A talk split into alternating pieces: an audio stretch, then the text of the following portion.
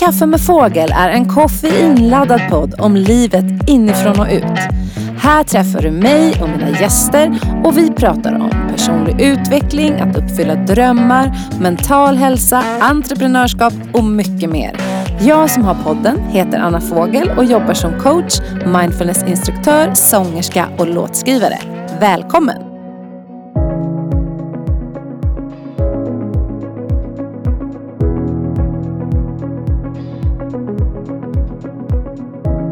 Dagens gäst i podden är Oskar Andermo och eh, Oskar kontaktade mig när han satt i karantän i Dubai i våras. Han driver företaget Strategic Tech Coaching och han jobbar både med individer och grupper med mental träning, coaching och där han också använder både naturen och teknik som verktyg. Vi pratar om rutiner som kan stärka dig om du sitter i karantän eller om du jobbar hemma. Om varför teambuilding funkar bättre ute i öknen eller i skärgården istället för konferensrummet. Och vi går in på vad mental träning är och vad du kan använda det till. Framförallt så pratar vi om energi och om arbetsglädje. Vi nämner också Oskars mamma Gunilla Andermo i samtalet eftersom hon jobbade mycket med just arbetsglädje. Sedan vi spelade in avsnittet så har tyvärr Oskars mor Gunilla lämnat jordelivet. Men som Oskar skrev till mig så fortsätter Gunilla sprida arbetsglädje någon annanstans och han fortsätter att sprida den här på jorden. Det här poddavsnittet spelades också in innan den andra vågen av pandemin som vi har just nu i Sverige och alltså innan de nya restriktionerna vi har just nu och det kanske ni kommer att höra när vi pratar. Det här blev ett jättefint samtal som jag tror att ni kommer att gilla. Så nu får ni lyssna på samtalet med Oskar.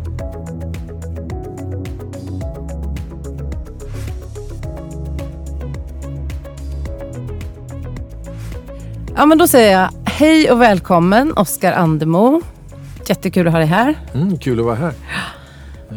Eh, tänkte börja med att fråga bara, hur har morgonen varit hittills för dig? Jo, men eh, morgonen har varit bra. Jag är i Stockholm nu i oktober och inte van med det efter att ha bott i Dubai i många år. Så det faller någonting från himlen som jag inte är van att se. Det regnar lite. Det är höst i, i Stockholm. Det.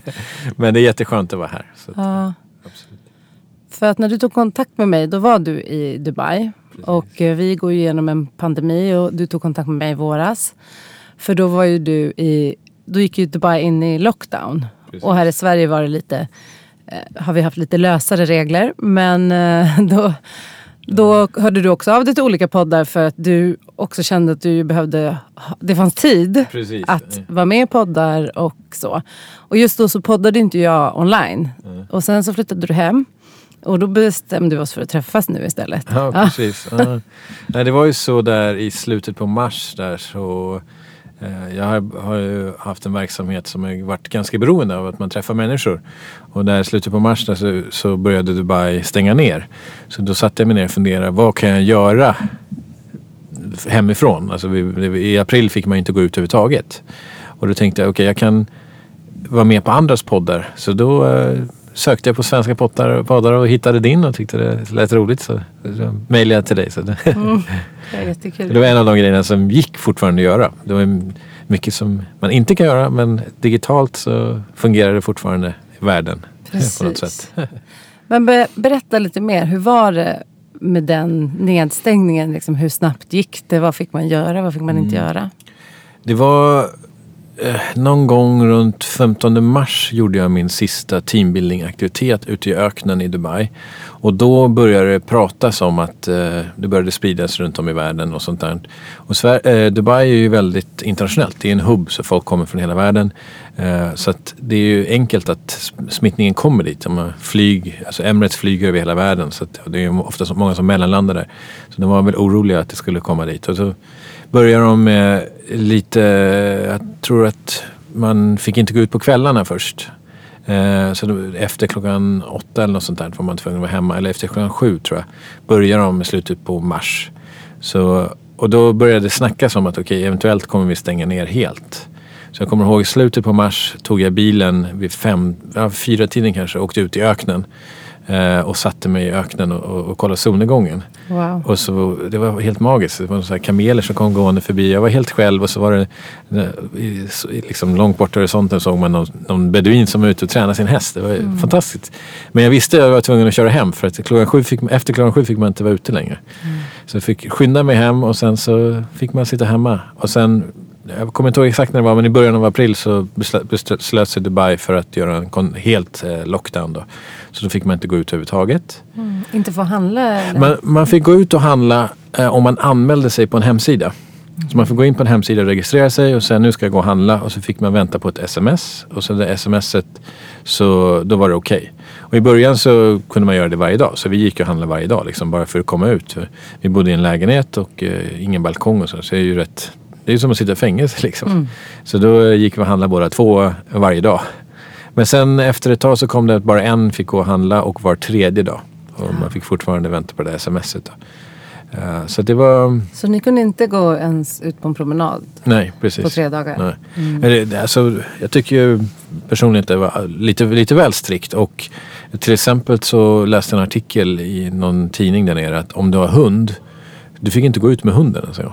Så du fick lära hunden att gå på toaletten inomhus om du hade lägenhet. så att, så här, det var en artikel så här, hur du lär din hund att eh, Ah, gå på toaletten. Shit, alltså, vilken grej. Ja, så att eh, det var... Och då, och då eftersom stor del av min verksamhet innebär att man träffar människor. Alltså Mm. föreläsningar, teambuilding, events. Så eh, Precis, du är, egen också. ja, precis. Ja. Jag har haft mitt eget företag där nere Mm. och har jobbat just med dem. Mycket människor, jobbat med människor. Eh, så att eh, ja, det blev tufft. Och, Mm. och, Ställde det, eh, liksom, försvann alla uppdrag eller ställdes de om till att bli digitala? Ja, precis. Det ställdes in kan man säga. Mm. I den här eh, eventbusinessen som vi hade, om vi kollat på hela året så i februari så såg det ut som vi skulle ha bästa året på flera år. Liksom. Mm. Och sen i april då allting avbokas eller ställer in eh, för resten av året. Mm. Eh, Vi jo- jobbade även mycket med svenska grupper som kommer till Dubai. Det. Och, så det blev inte så mycket med det.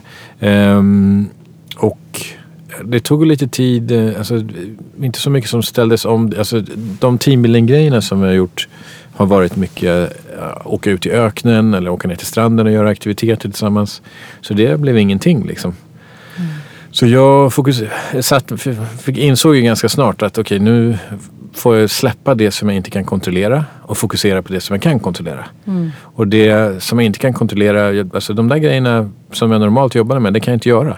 Vad kan jag göra? Ja, Jag kan, jag kan coacha digitalt, över digitalt. Jag kan eh, jobba, jag har också en podd så jag kan också jobba med Just min det. podd. Och jag kan höra av mig till andra poddar och vara med som gäst. Så det var liksom de tre grejerna som blev på att göra-listan då. Från, från att vara ute i öknen och göra roliga aktiviteter till att eh, sitta framför datorn och, Mm. och Ja, men just den här föreläsar och eventbranschen, alltså även här i Sverige har ju drabbats mm, mm, jättehårt. Och jag måste säga att jag är imponerad av många människors kreativitet och liksom, alltså jag blir fascinerad av människans inneboende förmåga att faktiskt kunna anpassa sig till så pass stora förändringar. mm, mm, För jag tycker jag har sett det väldigt mycket. mm. Även om många tyckte det var otroligt jobbigt så att liksom som du sa, men då kan jag göra det här. Jag ty- tycker att jag har sett Mm. exempel på många människor som faktiskt har så här, okej nu är det här nya läget. Mm. Vad ska jag göra för att liksom ställa om? Ja. Nej, men det, är, det är en sån eh, tankemodell som jag, som jag älskar. Det här vad är innanför min kontroll, vad kan jag påverka, vad är utanför min kontroll? Mm. Eh, och, och, och göra det, alltså i teorin, eh, så sätta sig ner med en, med en, med en papper och penna och verkligen gå igenom. Det här, kan jag fokus, det här kan jag kontrollera, det här är utanför min kontroll. Och det här kan jag påverka. Det är en sån övning som perfekt läge att träna när det är tuffa tider och allting Ja. ställs om. Sådär. Så, Verkligen. Men apropå det här med distansering då. För Mm. jag har läst några studier både från England och Sverige faktiskt. Previa har jag gjort i Sverige och England läste jag i en tidning, jag kommer inte ihåg vilken. Men just att psykisk ohälsa har ju ökat just för de som redan mår dåligt. mm. Eh, som jag har förstått. Så att psykisk ohälsa har ökat med distanseringen. Men det är ofta den gruppen som då redan mår dåligt. Mm. Som har behövt må ännu mer dåligt. Mm. Ja. Vilket ju är jättesorgligt. Men verkligen. jag tänker eftersom vi inte haft samma hårda lockdown i Sverige så undrar jag Mm. hur påverkade det dig? Eh, alltså, min fru eh, jobbade så hon eh, fick ju jobba hemifrån. Eh, så, men hon fortsatte jobba och hon, hon eh, gick upp på morgonen och bytte om. Och bytte om till liksom jobbkläder. Mm, så att den inte också. mysbyxorna. Ja, precis. Så, och det var ganska bra för min del också. Mm. Att se henne. Då satt hon klockan nio och checkade in i datorn i, liksom, inte uniformen, Mm. i jobbkläderna istället för mjukisbyxorna. Så hålla de rutinerna. Mm. Eh, och sen var det skönt att, att ha varandra. Då. Alltså, de som eh, satt själva är ju en del träffar ju inte någon på hur lång tid som helst och det är ju Nej. jättejobbigt. Men eh, ja, så hitta så rutiner som man, eh, som man kan göra. Och Zoom är ju en av de företagen som har gått jättebra under Mm, lockdown. Ja precis, alla sådana Ja. digitala lösningar. Och, kommer ihåg jag körde någon Zoom med familjen i Sverige och det var så fantastiskt att liksom prata med någon. Så att, eh, och det är, digitala lösningarna har ju kunnat hjälpa folk i, också i sådana här tider när man inte får gå ut. Mm. Att eh, kunna prata med folk i, fortfarande fast man är inlåst. Liksom. Mm. Mm.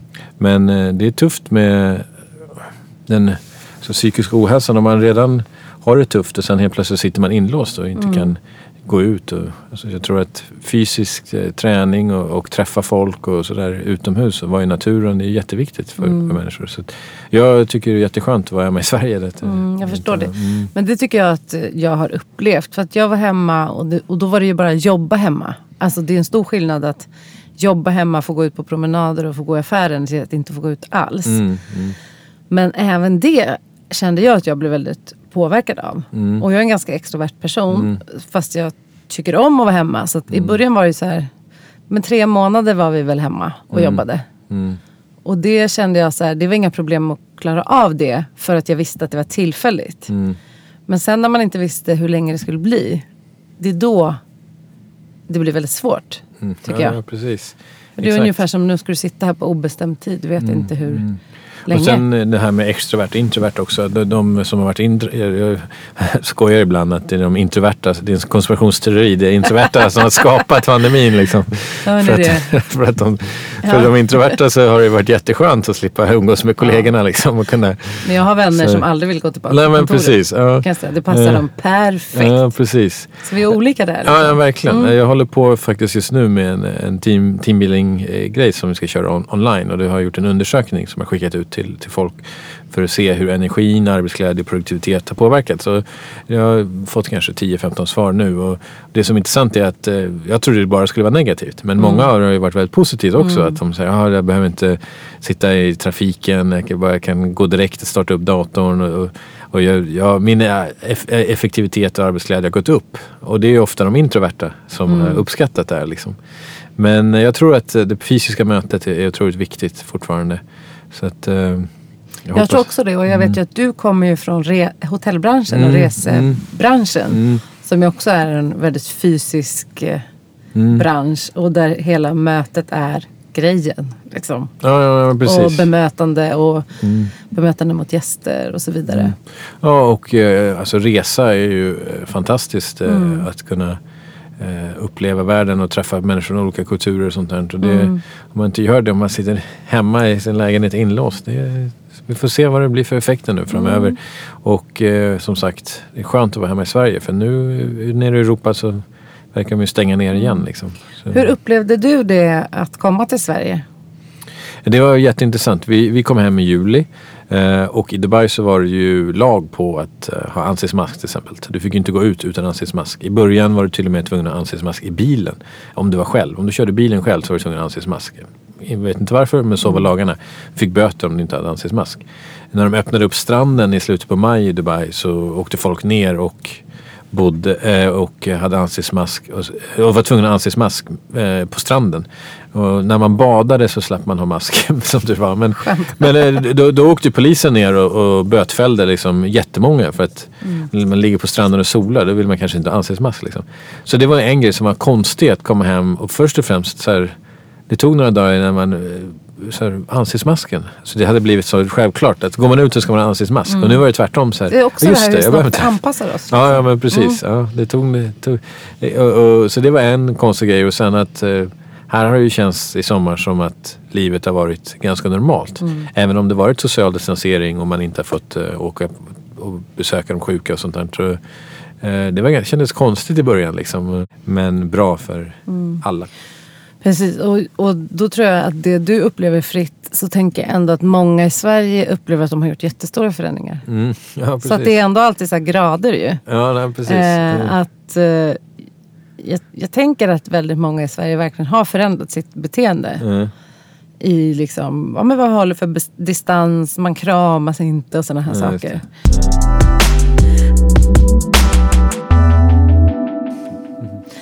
Men i alla fall, jag är nyfiken på hur kom det sig att du valde Dubai att flytta till?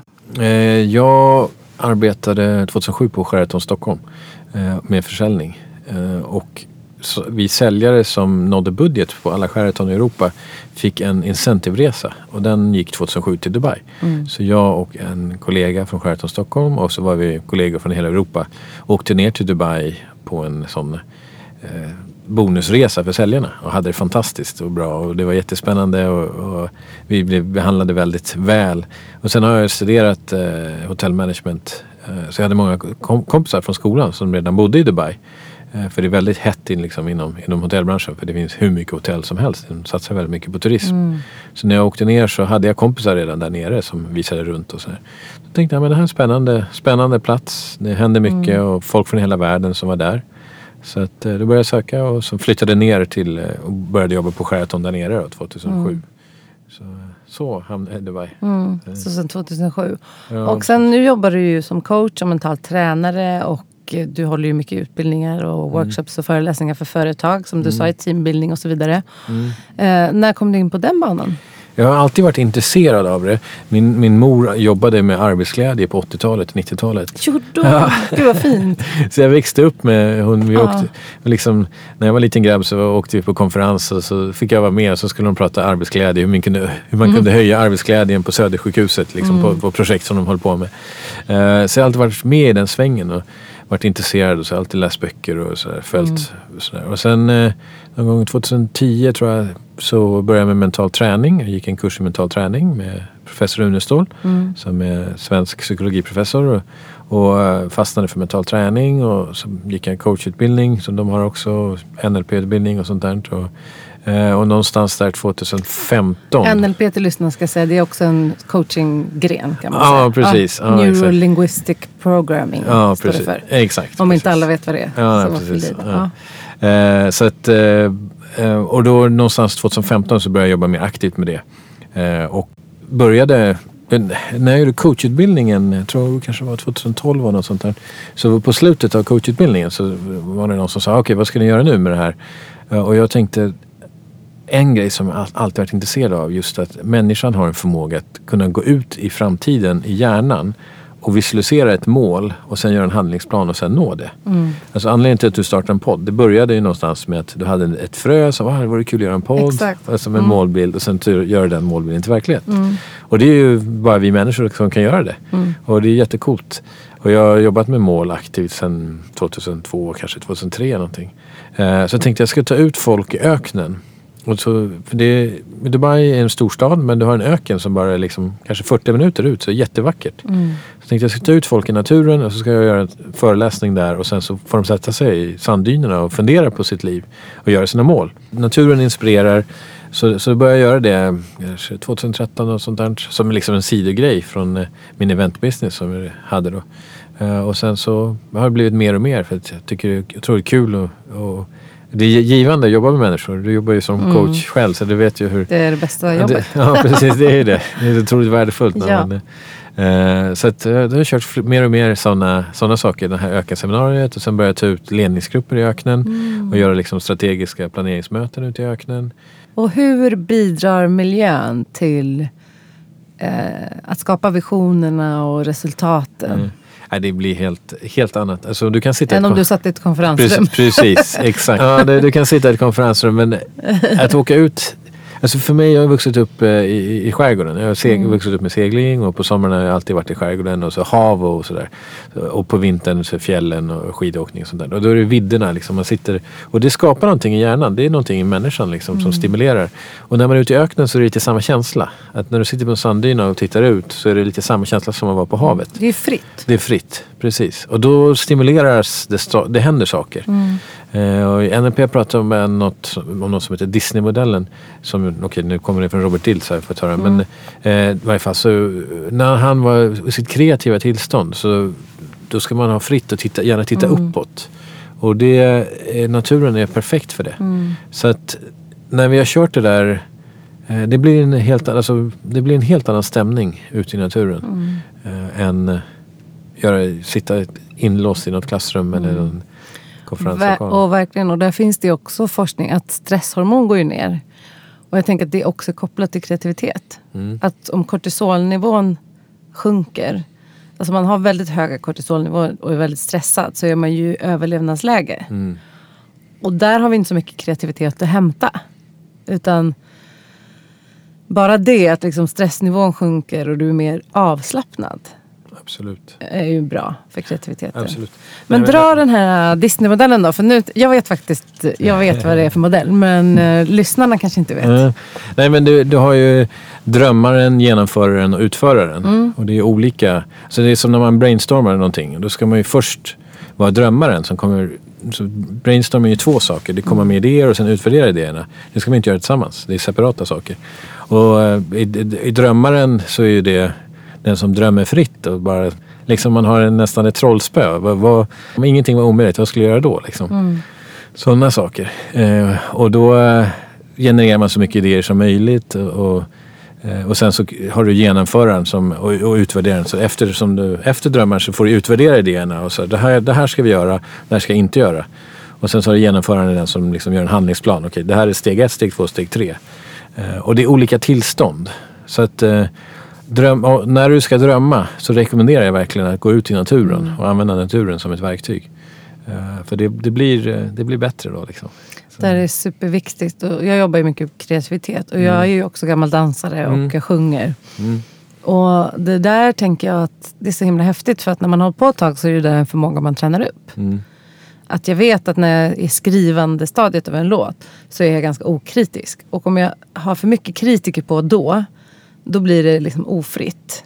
Sen ska ju det på sen. Innan man ger ut låten kanske man vill vara lite kritisk. Men mm. låter det här verkligen bra? Sådär. Men eh, just när det gäller kreativitet så det finns ingen större kreativ kreativitetsdödare än hårda kritiker. Mm, ja, precis, och det kan ju vara på ett företag eller om du ska skriva en bok eller vad som helst. Mm.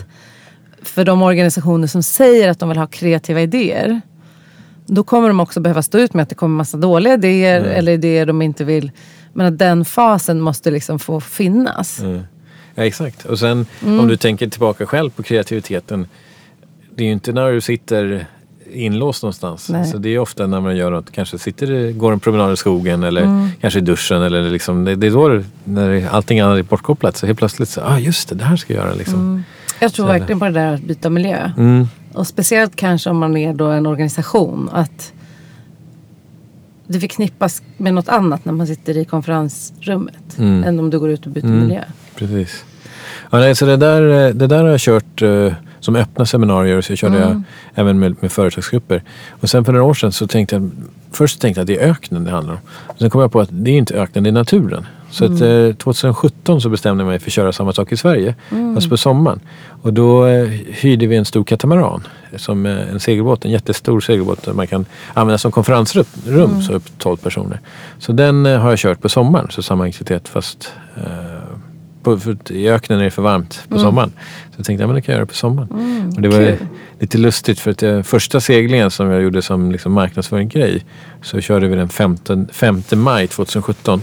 Och fem minuter innan alla skulle komma så började det snöa. Oj, i maj? ja, det är inte så vanligt. det kan hända, men det är inte så vanligt i Stockholm. Men det hände den dagen jag valde att ja, lansera mitt koncept. Så att, men det blev, blev bra ändå för att uh, Vi hade ju kollat väderleksrapporten så alla var ju förberedda och hade liksom skidkläderna på sig. Ja. Och jag var ju lite stressad. Så, ah, vad fan ska det snöa när jag kör liksom. Men eh, alla deltagarna de tyckte nästan det var roligt. För Det var någon deltagare som sa, men jag har aldrig seglat när det snöat förut. Inte jag heller. Så, Är det en ny ja, upplevelse? exakt. Så det är inte normalt. Liksom. Nej, Nej, men det är fantastiskt med, med naturen. Mm, ja, verkligen. Och det tror jag också under den här våren, i alla fall i Sverige vet jag och säkert runt om i världen, att människor har fått en annan relation till naturen. Eh, människor som kanske vanligtvis inte har varit i naturen. Och så helt plötsligt så jobbar man hemma och man börjar upptäcka liksom sitt närområde och stigarna där runt omkring. Och att det blir dit man går för att ta en rast och sådär. Eh, För att sk- skapa energi. Ja, exakt. Så att jag tror att eh, både naturen men också det här med att odla. Det pratade jag med min förra poddgäst. Ja, okej. Det är många som har fina trädgårdar nu. Liksom. Ja. Ja. Men det är fint. Det är som att det är människans liksom, inre behov av att skapa och vara i naturen. Mm. Och kanske speciellt när man går igenom en kris. Att det är Eh, läkande. Ja, nej, men precis. Jag har jobbat en del med Caparol som är ett eh, färgföretag eh, som gör målarfärg i Dubai. Så jag pratade med, med honom så här under covid. Hur går det? I Dubai gick det inte så jättebra men han sa i Tyskland går det så otroligt bra för alla ska måla hemma. Så alla, alla som är inlåsta, så, ja, men då får jag måla, måla om huset istället. Ja. Så just så här, hem, hemsnickeriet har väl Ja, gått bra dessa Ja. tider.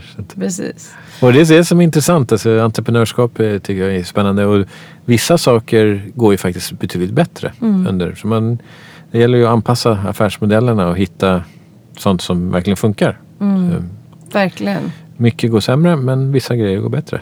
Så, Men du nämnde några rutiner som du hade. Jag tänker det här med att du jobbar med mental träning. mm, Du och ni hade ju några rutiner där hemma. Liksom klä på sig kläder.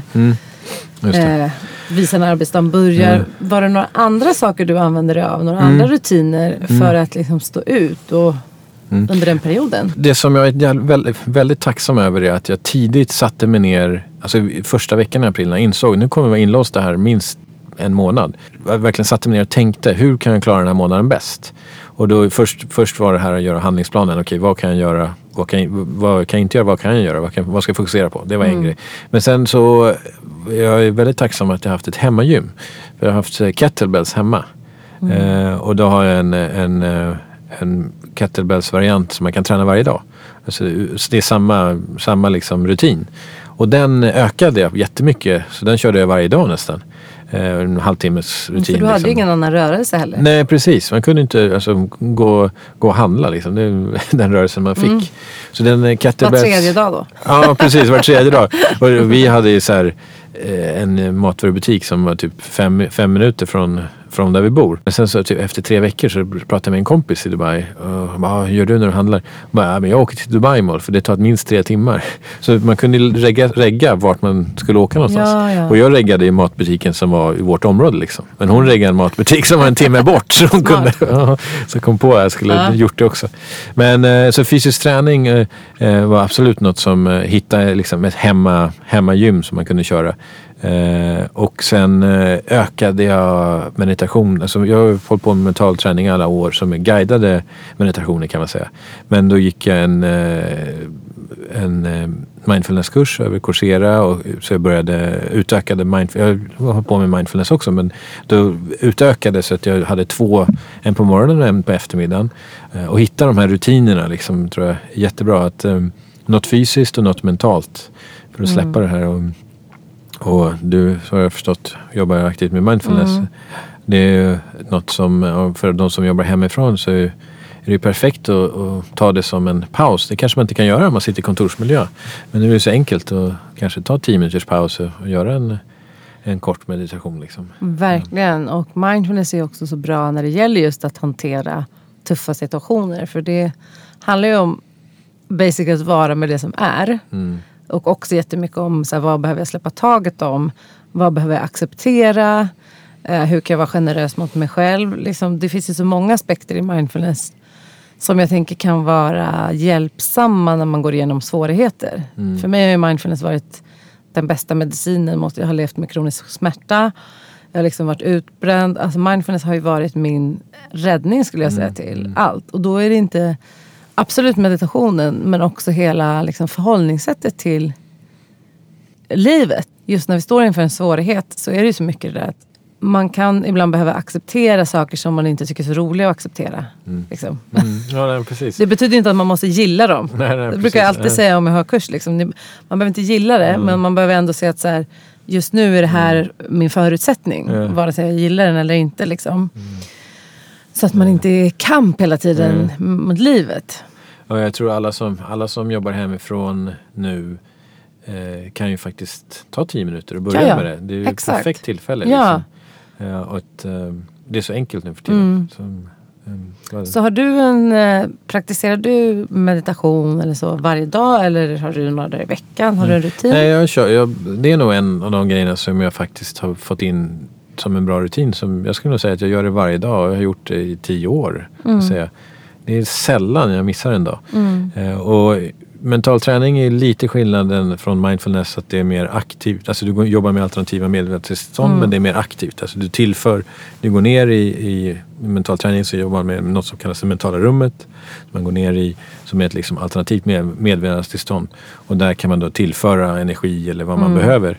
Eh, Och mer med visualisering va? Ja, det är också en del av mentala träningen. Mm. Och det från- kommer ju från sport, alltså sportvärlden. Från, Ja. alltså mentala träning handlar om att fungera och må bättre i, Mm. i livet. Och eh, bild, bilder är ju en bit som man jobbar med. Att, eh, Mm. nu för tiden så är det väldigt vanligt att eh, en tennisspelare kanske visualiserar matchen innan om och om Mm. igen i huvudet. Eh, Men när mentala träningen kom så var det här ganska nytt. Liksom. Mm. Så, men, och det här kan man ju använda till vad som helst. Mm. Att, eh, man eh, ser, en, ser bilderna innan. Alltså, du, så, skapa, skapa målbilder och sen så gör man om det till en film som man spelar i huvudet. Och sen så Mm. Ser man det om och om igen och sen så går man ut och gör det till verklighet. Liksom. Mm. Ja, för det var det jag frågade dig om nu när vi var inne på det. Mm. För att i den här podden har vi pratat, den har ju handlat väldigt mycket om att uppfylla drömmar. Mm. Och när det gäller att uppfylla våra drömmar så är ju ofta det som hindrar oss är ju rädsla. Mm. Då kan ju den här rädslan bli så stark, eller den inre kritiken bli så stark att vi inte gör någonting. Så om jag tar ett exempel då, så se hur skulle man kunna använda sig av mental träning i det här. Mm. Jag tar ett exempel som många är rädda för, typ prata inför grupp. Mm. Ja. Föreläsa om något ämne som du brinner för. Men du är livrädd när du ser allas blickar på dig. Mm. Eh, hur skulle man inom mental träning jobba med den typen av rädsla?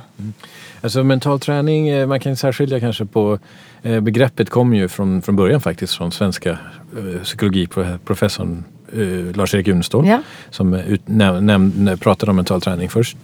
Och nu används det för mycket. Så att man kan, alltså mental träning har blivit ett, liksom ett begrepp för träna inre processer som känslor Mm, och som tankar. om det är mindset eller vad som helst. Precis. Som, Mm. eh, Men eh, sen har du hans modell på mental träning. Mm. Som är liksom en sekvens egentligen av tränings eh, guidade meditationer som du lyssnar på. Mm. Och du tränar fyra bitar. Du trä- tränar först självbild, målbild, attityder och känslor. Och det är därför som eh, målbilderna som du sa, att man kanske har målbilder men man kanske inte riktigt vågar. Och det är därför som man i mentala träningen börjar med självbildsträningen. Så du tränar upp självförtroende och självkänsla som en grund. Mm. Eh, Och sen när du sätter dina mål, när du, då har du redan jobbat med självbilden och då sätter du mycket högre mål. Så istället för att börja med målbilderna så börjar man med självbilden Mm. och självkänslan. Så att eh, i, mental träning är liknande fysisk träning. Att det är något som man gör över en längre tid. Alltså Mm. du kan inte bara, det är ungefär som om du skulle köra mindfulness en, en gång och Nej. sen så är man klar. Liksom. Mm. Det, du måste träna under en längre tid. Mm. Så, att, eh, det, så svaret på frågan är två. Egentligen så ska du rekommendera alla att gå igenom i början, du börjar med muskulär, muskulär avslappning i mental träning. Mm. För att lära sig eh, slappna av i hela kroppen. Eh, och den träningen tar flera veckor. Mm. Och det innebär att du lägger, trä, när jag pratar om träning så innebär det att du lägger dig ner och lyssnar på de guidade meditationerna från Unestål. Och i muskulär avslappning så lär du dig spänna kroppen och sen slappna av. Och har du gjort den grundträningen så kan du använda den på väldigt många olika sätt. Mm. Så det kan bli en trigger om du är nervös för en föreläsning och kanske spänner dig och du lär, har du lärt dig att slappna av. Mm. Så att eh, den grundträningen är jätteviktig. Men eh, om man inte har gjort den grundträningen och bara liksom vill... Så ett sätt är ju att eh, eh, visualisera eh, om och om igen eh, det perfekta eh, föredraget. Då. Mm. Eh, och sen kan man ju även jobba med eh, tvärtom också. Att eh, se det värsta som skulle kunna hända. Och sen Mm. bara, okej, kan jag hantera det? Och sen, Det tror jag är jätteviktigt. Mm. faktiskt. Att ha en strategi för vad är jag rädd för? Ja, men jag är rädd att någon ska fråga mig något kritiskt eller vad det nu är. Mm. Eller hur? Ja, nej, men precis. Mm. Ja. Och det kan ju vara allt från att tekniken inte funkar eller något sånt där. Men då, då får man lära sig hantera det. Om tekniken inte funkar så det är okej. Okay. Världen går inte under liksom. Eh, men sen kan man jobba med olika triggers och sånt. Alltså koppla känslor, positiva känslor till ett, eh, något fysiskt. Alltså, du går in i ditt mentala, mentala rum och så tänker du på positiva saker så att du känner, känner bra och så, så kopplar du det till något fysiskt. Alltså, Mm. Kanske knyter handen eller jag har min ring här som om jag gör så här så, så har jag kopplat en massa positiva känslor till den. Mm. Och det här gör, jag förstår att det här inte går att be, liksom beskriva jättesnabbt för det är Mm. ändå en träning. Men det mentala rummet, som jag har förstått det, det är alltså det, den plats, du går ner och avslappnad i meditation. Precis. Och då går du till en plats där du inte är uppe i dina tankar helt enkelt. Exakt. Utan det är typ en annan, Ja. utan att låta flummig liksom. Det är en annan dimension. Men det är egentligen att vi inte är så mycket i huvudet. Ja, det är precis. Man jobbar med alternativa med medvetandetillstånd. Och eh, efter grundträningen så lär du dig att gå fram i det mentala, komma in i det mentala rummet. Och det är upp till dig. Alltså, du, det är ofta en plats där man känner sig avslappnad som man Ja. liksom har i huvudet kan man säga. Eh, För mig är det som ute i skärgården på en eh, väldigt skön plats i naturen. Där jag kan, och när jag liksom går in i det så är, är kroppen avslappnad. Och, och, så det är som ett meditativt tillstånd kan man säga. Mm, precis.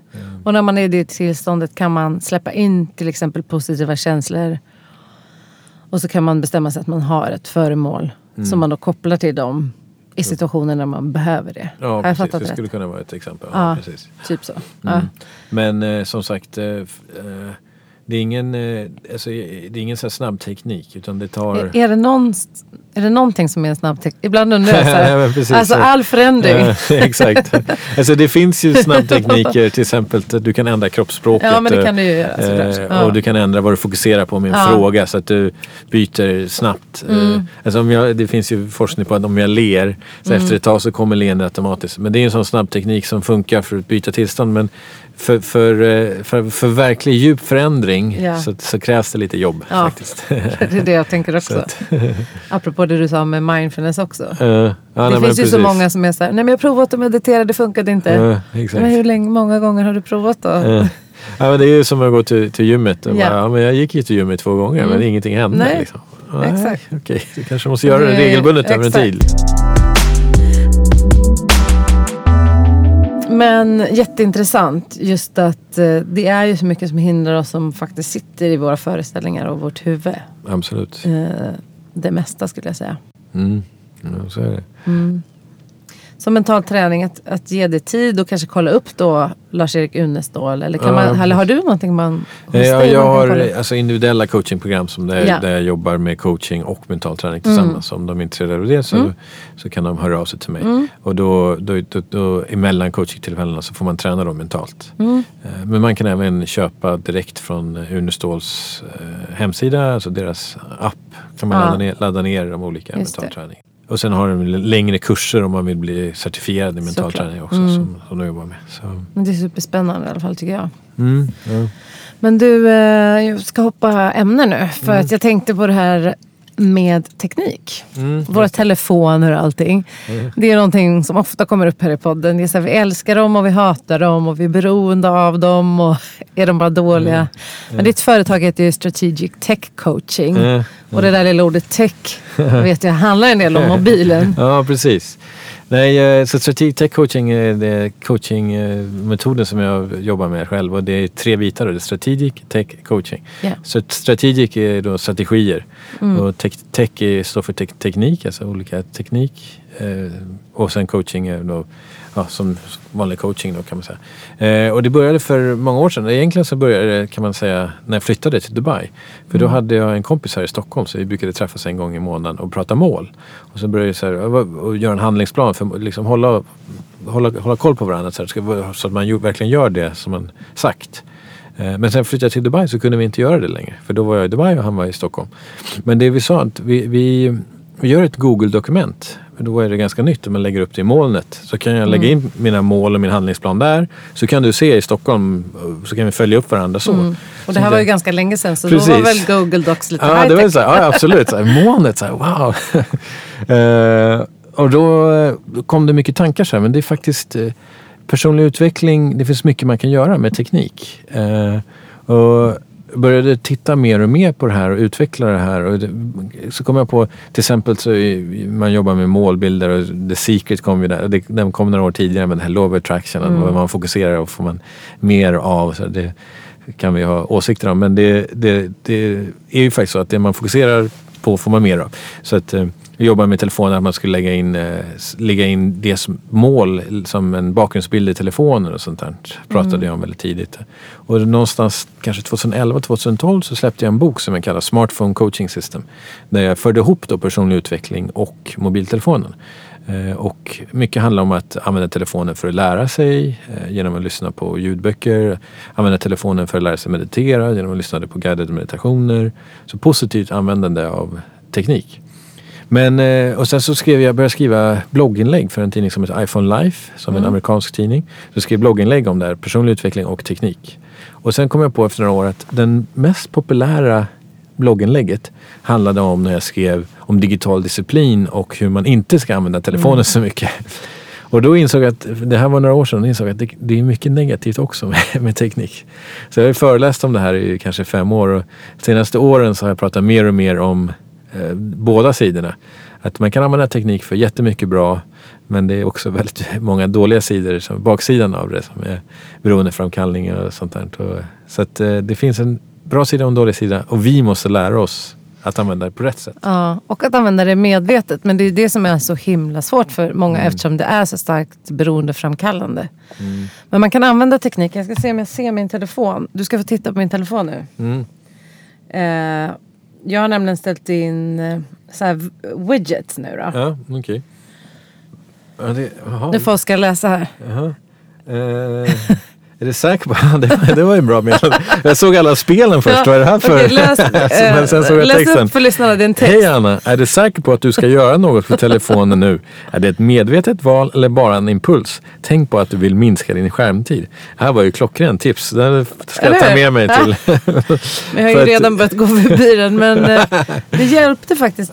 Det hjälper mig lite grann. Ja. Ja, nej, alltså, det är ju så. Jag har flera år sagt att ja, men tekniken är neutral så att man måste ta kontroll. Men så, så pratade en kompis som pratar mycket nätmobbning i Dubai. Och han mm. sa att tekniken är inte neutral längre. Den är gjord för att göra dig beroendeframkallande. Exakt. Det är ju knark ja. liksom.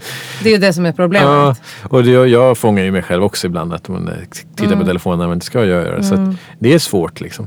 Men samtidigt så är det positivt. Alltså anledningen till att du och jag sitter här och hopp, förhoppningsvis kan vi inspirera människor till exempel att börja med mindfulness eller mental Exakt. träning. Vilket mm. gör att de skapar mm. bättre liv. Och mm. det är mm. faktiskt tack vare tekniken. Du har så rätt. För jag mm. hittade dig ja. via, genom att söka på så här, topplistor på poddar i Sverige. Ja, ah, det här ah, det låter intressant. Hörde av mig med en e-mail och nu mm. sitter vi här och sprider det här i Sverige. Exakt. Och det är ju ett positivt användande av teknik. Ja, ja, verkligen. Och jag tror inte det är många av oss som skulle vilja gå tillbaka till ett liv utan teknik. Nej, nej men precis. Det handlar ju mer om att här, hitta sätt att uh, hantera det. Mm. Och uh, det är ju ändå bra att teknikföretagen liksom också har sina nu inbyggda funktioner med att man kan mm. mäta till sin skärmtid. Och att man faktiskt, det kan ju låta så ironiskt att du ska ha en app som ska säga att du inte ska vara på mm. telefonen. Mm. Men det är också väldigt logiskt ja, ja. att den, den device som är beroendeframkallande är där du har din lösning. Liksom. Mm. Ja, nej, också. Alltså jag brukar titta på olika saker som, alltså en, en, telefon är ju så mycket mer än bara ett verktyg för att ringa. Alltså, mm. Alltså det är en eh, kamera, det är en... Liksom... Det är väl liksom- ingen som ringer längre? Nej, nej precis. Det är ju det är en grej som man minst använder den till. Liksom. Ja, ja, det är det som man minst är. Så, ja. hur, hur, många, mycket, hur använder din son sin telefon mm. till exempel? Till, mm. uh, nu ringde han dig precis innan här.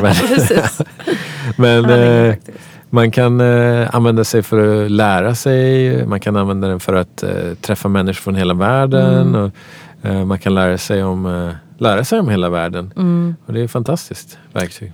Ja, och sen tänker jag en sak som också varit så fantastiskt. Det är ju eh, att vissa länder kan ju inte gömma sig längre i hur de mm. behandlar ja. sitt folk. Alltså ja, alla precis. revolutioner och sånt där. Ja som kommer ja, nej, ur eh, internet och telefoner. Och att mm. vi kan filma när någonting orättvist händer ja, nej, och få världen att veta om det. Jag, jag tror att det var Indonesien om jag inte minns rätt Mm. som är problem med korruption. Och, men nu har det gått ner för att alla har telefoner med sig och, och, spelar in. Ja. Så när, när de ber om en muta så, så har man telefonen Mm. och så spelar man in det. Så, så, ja, lyssna på det här. Du Mm. bad ju faktiskt mig om en muta här nu. Liksom. Och det är bra, den situationen. Sen kan man ju få ett skräcksamhälle också om man känner att man alltid är, blir inspelad. Liksom. Ja, ja, nej precis. Mm. Men det får man ju inte göra. Ja. Men jag tänkte på, du pratade om det här med att man kan träffa människor från hela världen. Och du jobbar ju väldigt internationellt Mm. med människor från väldigt många olika delar av världen. Mm. Mm. Eh, och så jobbar du mycket med teambuilding och så. Hur tror du att sådana liksom, team kan fungera på ett bra sätt? Det är, det är många utmaningar. Alltså, eh, jag, har bott lite, jag har bott i sju olika länder eh, och lång tid i Dubai. Och i Dubai så är ju det är väldigt blandat. Så du har eh, 10% i lokalbefolkningen och 90% är folk från hela världen. Så är det ett team med 10 personer så är det ofta 6-7 olika nationaliteter. Och man har ju sin egen karta av världen. Liksom. Man tänker så här är det. Men alla har ju sin egen bild på hur det ser ut. Och det kan bli konflikter och det kan bli saker. Ofta är det sånt som man inte förstår utan det ligger liksom på djupet under. Man går bara runt irriterad på de andra människorna för de inte tänker på samma sätt.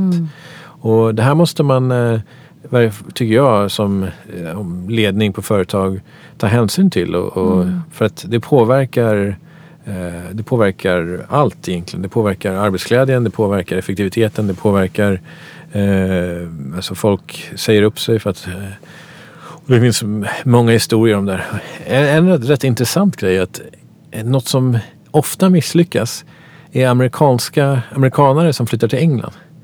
För de tänker att deras kultur är samma.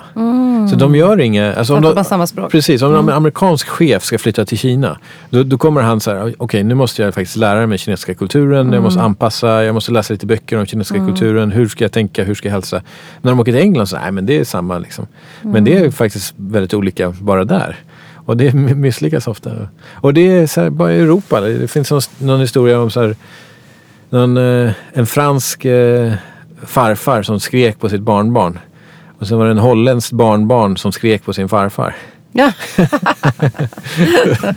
Och det är lite Ja. så att eh, respekt för, alltså i Sverige så är det väldigt platta organisationer Mm. och alla är, man kallar varandra för första namn allihopa Mm. och det är inte så, man har inte så mycket respekt till cheferna. Man kan säga, ofta säga vad man, vad man tycker. Ja, det är inte så hierarkiskt ju. Det är inte så Nej. hierarkiskt och det är när utländska chefer eller medarbetare kommer till Sverige så är det jättesvårt ibland att, förstå de här kulturella skillnaderna. Mm. Så det är också något som jag föreläser om och håller workshops och även coachar chefer som vill arbeta, som kanske ska flytta någonstans. Mm. För att samtidigt är det ju tråkigt eh, om man inte skulle vilja ha sådana team. För att det visar ju också att liksom, hög perspektivtäthet och olika erfarenheter adderar ju. Absolut. Eh, och det är väl därför du, jag fattar att du brinner för det här, därför. Absolut. Alltså rätt, rätt gjort så skapar det innovation. Alltså du, Mm. Ja, ja. du får ju, när vi, vi pratade tidigare om eh, brainstorm och drömmaren, att Mm. generera så många idéer som möjligt. Då vill du ha ett, ett team eh, som är upp, så uppblandat som möjligt. Mm. Men det måste hanteras på rätt sätt. Man måste vara, det krävs lite av eh, ledarskapet tycker jag. Och det är alltså, jag kan berätta, eh, jag var i, på Bali och jobbade på hotell i Indonesien. Och då satt, eh, varje morgon så var jag med på möte med ledningsgruppen. Och så jag, var, jobbade som, jag var prakt, praktiserade på ett hotell där i sex månader. Men, eh, och han som var VD på hotellet var från Frankrike och alla på hotellet var från Indonesien. Och det var det någon morgon vi satt på frukostmötet och då skulle de byta kontor tillfälligt. De höll på att renovera hotellet så de skulle flytta kontor tillfälligt till ett hotellrum. Och då var det några som hade klagat på det där kontorsplatsen som de hamnade. Och vdn fattade inte vad är det som är fel med det där rummet. Det är ju lika stort som mitt rum, liksom, det är jättefint. Vad är det som är fel? Och till slut så kom det fram, alltså vd-sekreteraren sa att anledningen till att de inte vill ha det där rummet är för att någon har dött där. En gäst dog där och nu är hans liksom spöke kvar i det rummet.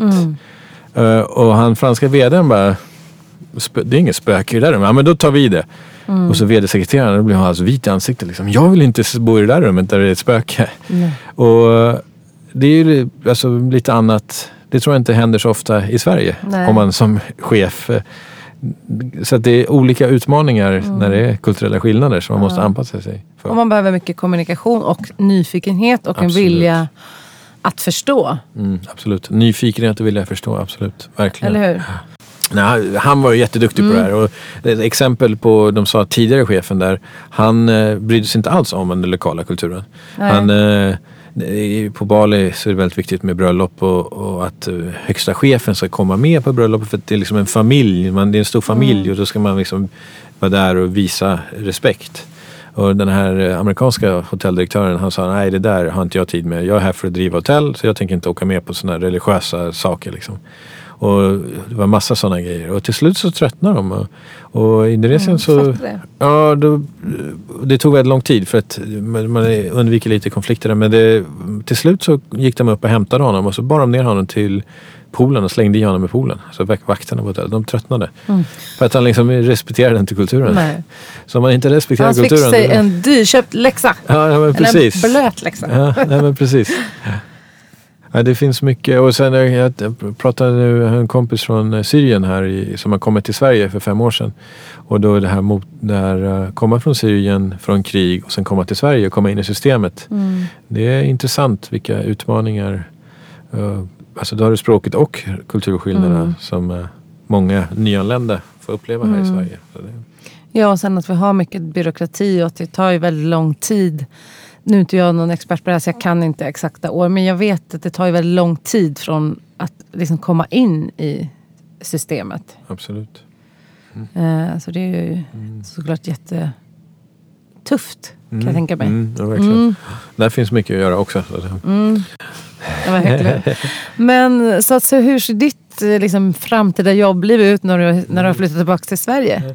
Ja, nu eh, har jag varit i Sverige i några månader så jag håller på att leta projekt, titta på olika projekt mm. där och, och coachar framförallt med det här Strategic Tech Coaching och ett coachingprogram med syfte att höja energi för att det känns som det behövs nu att få mer energi och kombinera coaching med mental träning. Mm. Eh, men även att hålla på med teamutveckling, teambuilding.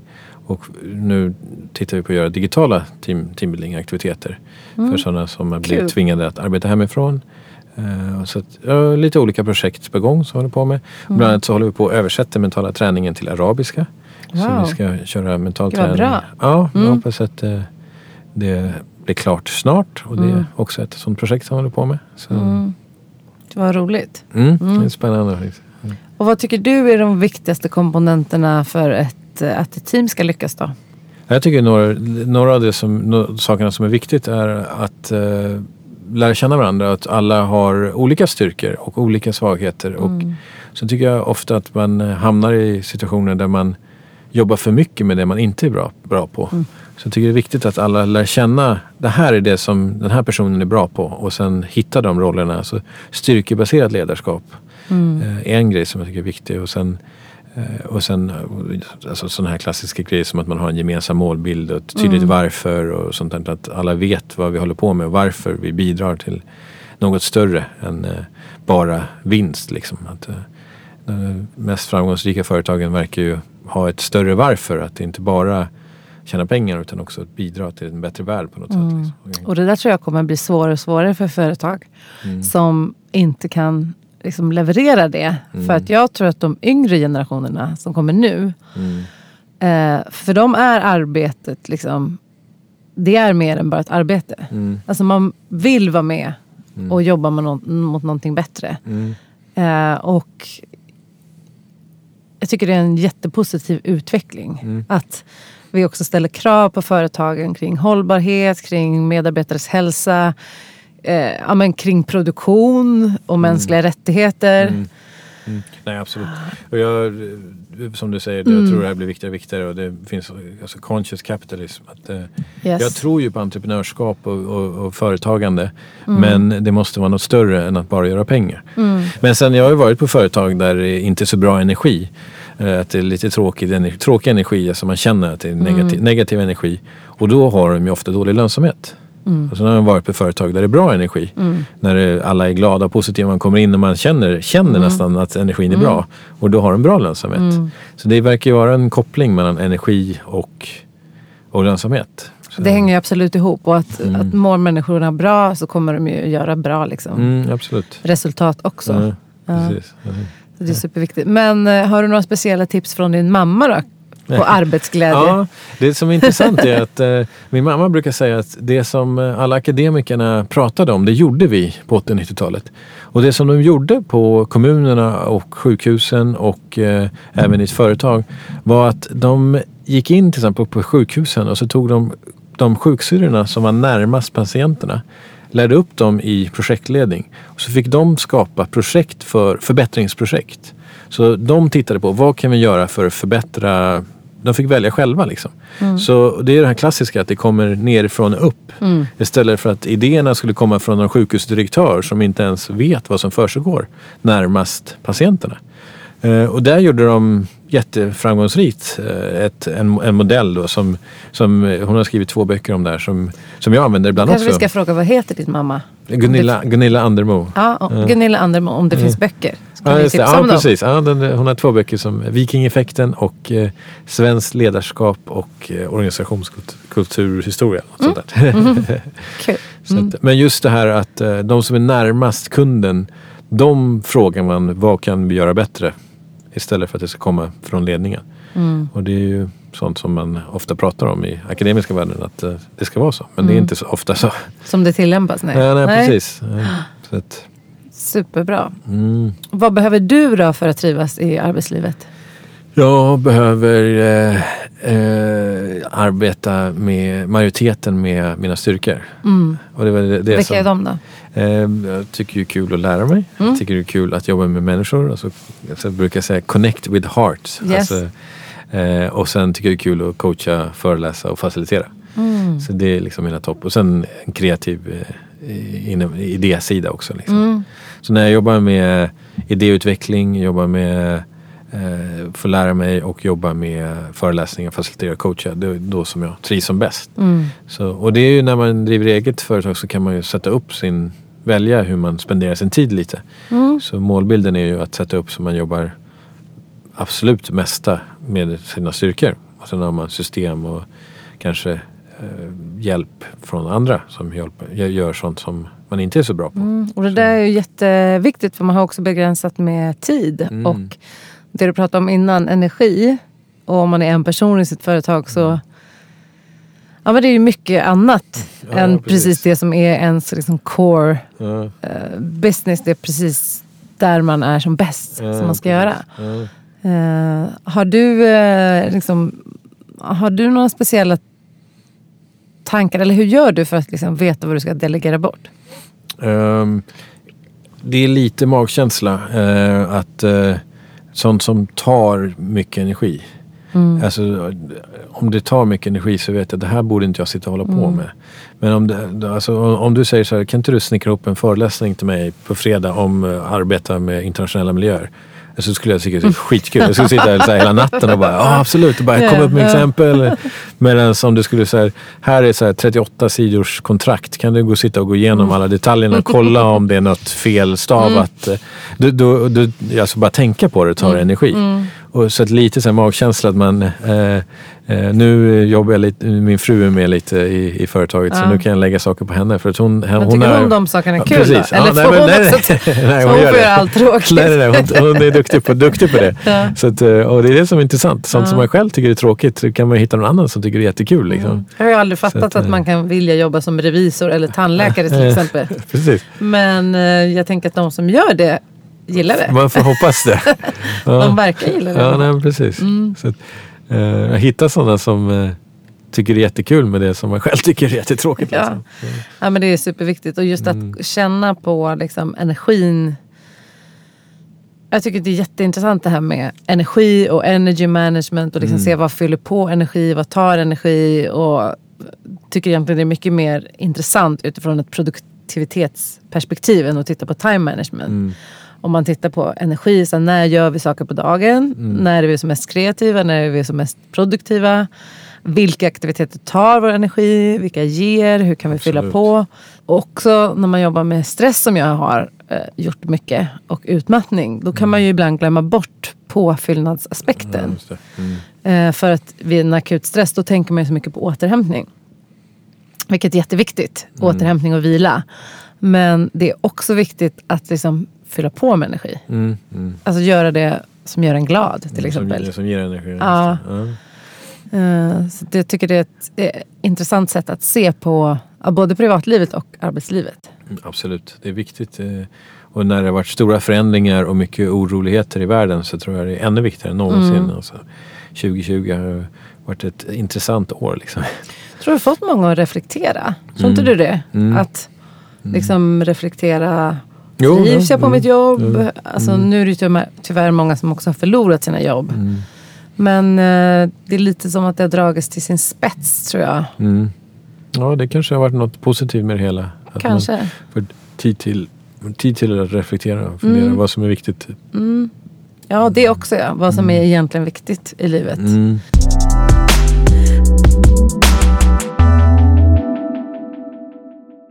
Jag tycker ofta att kriser för mig personligen, även om de är jobbiga så brukar de också föda en del tacksamhet faktiskt. Mm. Absolut.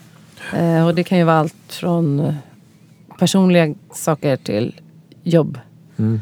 För det sätter saker i ett annat ljus och eh, man ser vad som är viktigt. Absolut. När man är i krisen är det inte så roligt. Men när man kommer ut så kommer man ut starkare och med en erfarenhet förhoppningsvis. Ja.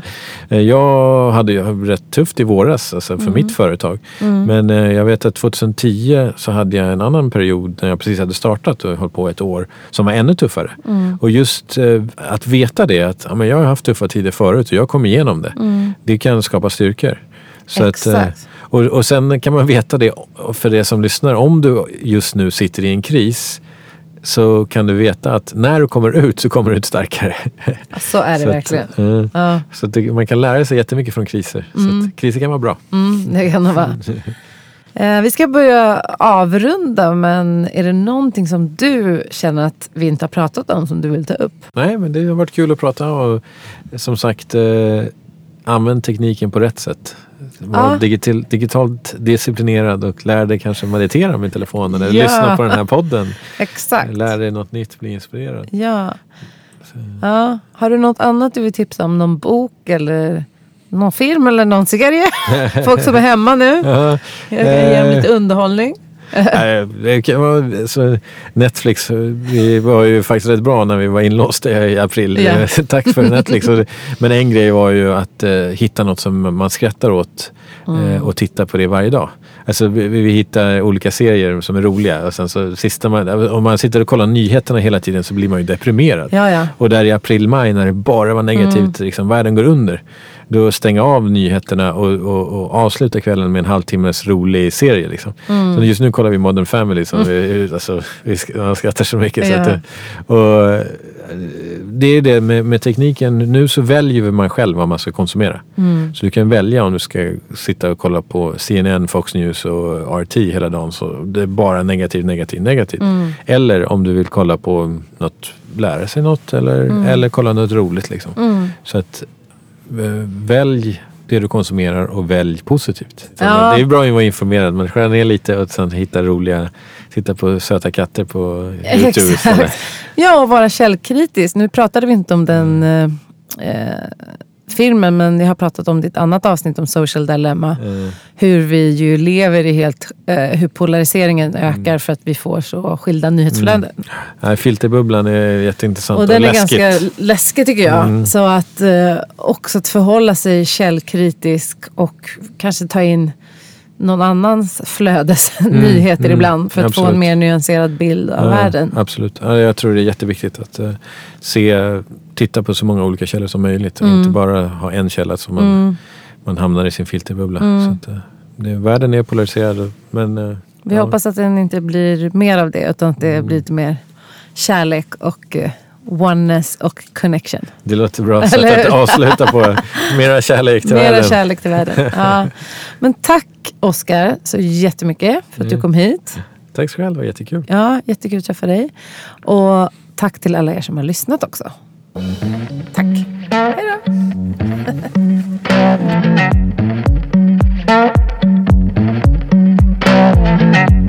En kaffe med fågel är inspelad, klippt och producerad av mig, Anna Fågel.